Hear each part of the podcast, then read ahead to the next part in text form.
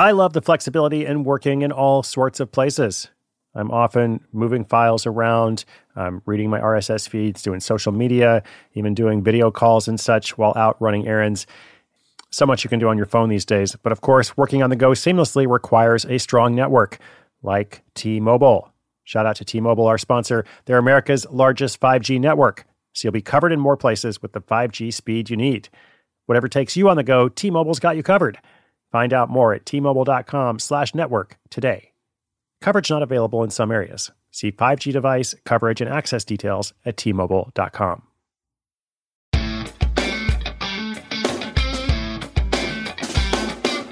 Hey, what's up? Let's get real today.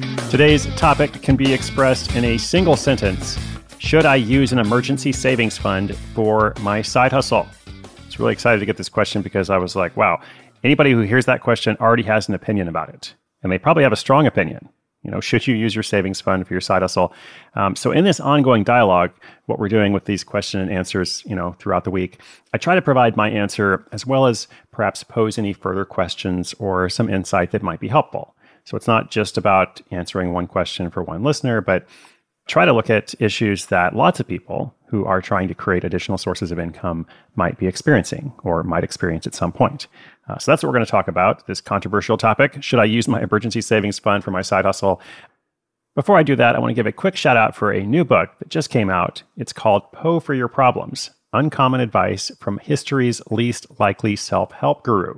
And the Poe in the title, P O E, is Edgar Allan Poe. So it's like a Stephen King novel combined with the seven habits of highly effective people.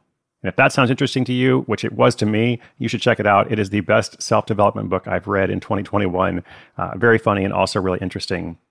I didn't actually know the author before her publisher sent me an advance copy of the book, uh, but then I went and read the whole thing. So, great book, Poe for Your Problems. And in this episode, Emergency Savings Fund for my side hustle. Stay tuned. When your business gets to a certain size, the cracks start to emerge. I am very familiar with this. Whenever my business grows, you know, things are working pretty well at a very low level or at a mid level. But then the things that I used to do in a day are taking a week. I've got way too many manual processes.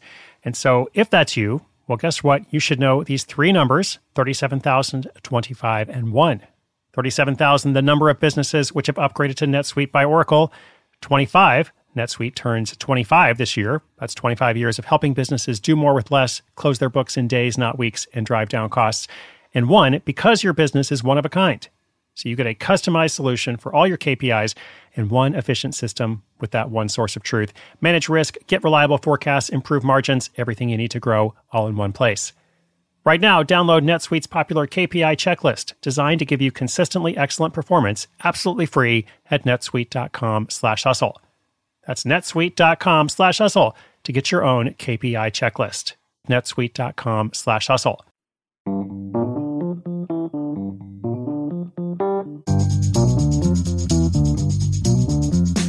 Hi, Chris. This is Jess from Arcadia, and I recently found your show through Spotify. A few years ago, I began to take my finances more seriously and work on a plan to get out of debt, which led me to you and the goal of increasing my income rather than just trying to cut expenses and save more. So I have a dilemma. A business project I'd like to invest in will require some real capital. It's not a $100 startup. I have an emergency savings fund that I could tap, but this isn't really an emergency. I've thought a lot about it, and I don't think it's a gamble. I think it's a true investment in an idea that I believe in. But I'm also pretty sure most financial advisors would say, don't touch your emergency fund. Um, what do you say? Wow, Jess, what an interesting question. Uh, thank you for sharing that with me and our listeners. And congratulations as well on taking your finances more seriously, working on your plan to get out of debt, and so on. I'm really curious what our listeners would say. I feel like they'd be quite divided. Um, and you know, for me, I thought about this a lot. I was like, okay, first of all, this is a personal decision. You know, like I don't want to be responsible for someone wiping out their savings account. Um, but I also know that you know our listeners are smarter than that. Like uh, if you have listened for a while, if you are disciplined like Jess and you have made some changes to your habits and all that, you know very well that Side Hustle School, the $100 startup, you know, the model that I teach, it's all about using resources well. and starting money making projects without spending a lot of money for the most part. And I also think sometimes in life it's appropriate to take risks.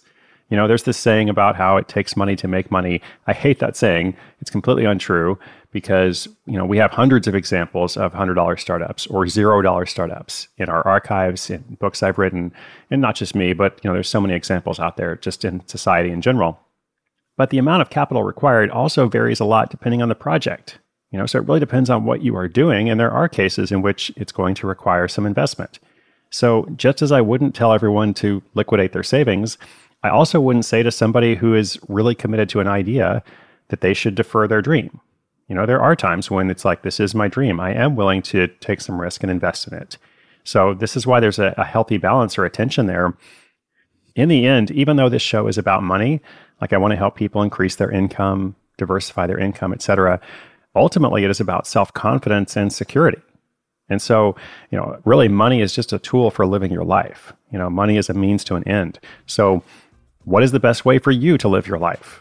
That's what I think it comes down to. So, Jess and anybody else out there, you know, do that. Figure out the best way to live your life. And, you know, if you believe in this project and you're willing to take some risk for it, then I would say don't listen to anybody who tells you otherwise.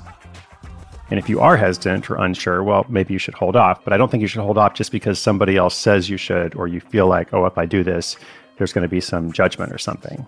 So if you listen to Jess's question, and you just kind of hear her voice and the tone and, and some of her backstory. All of that to me suggests that she's in a good place to make this kind of decision. That's what I think about that. Listeners, let me know what you think, or if you have a question, a situation like this, or something different, sidehustleschool.com slash questions. We will continue to feature them throughout the year with this ongoing dialogue, along with case studies, tips, and actionable stories. Thank you so much for tuning in today. My name is Chris Guillebeau. This is Side Hustle School.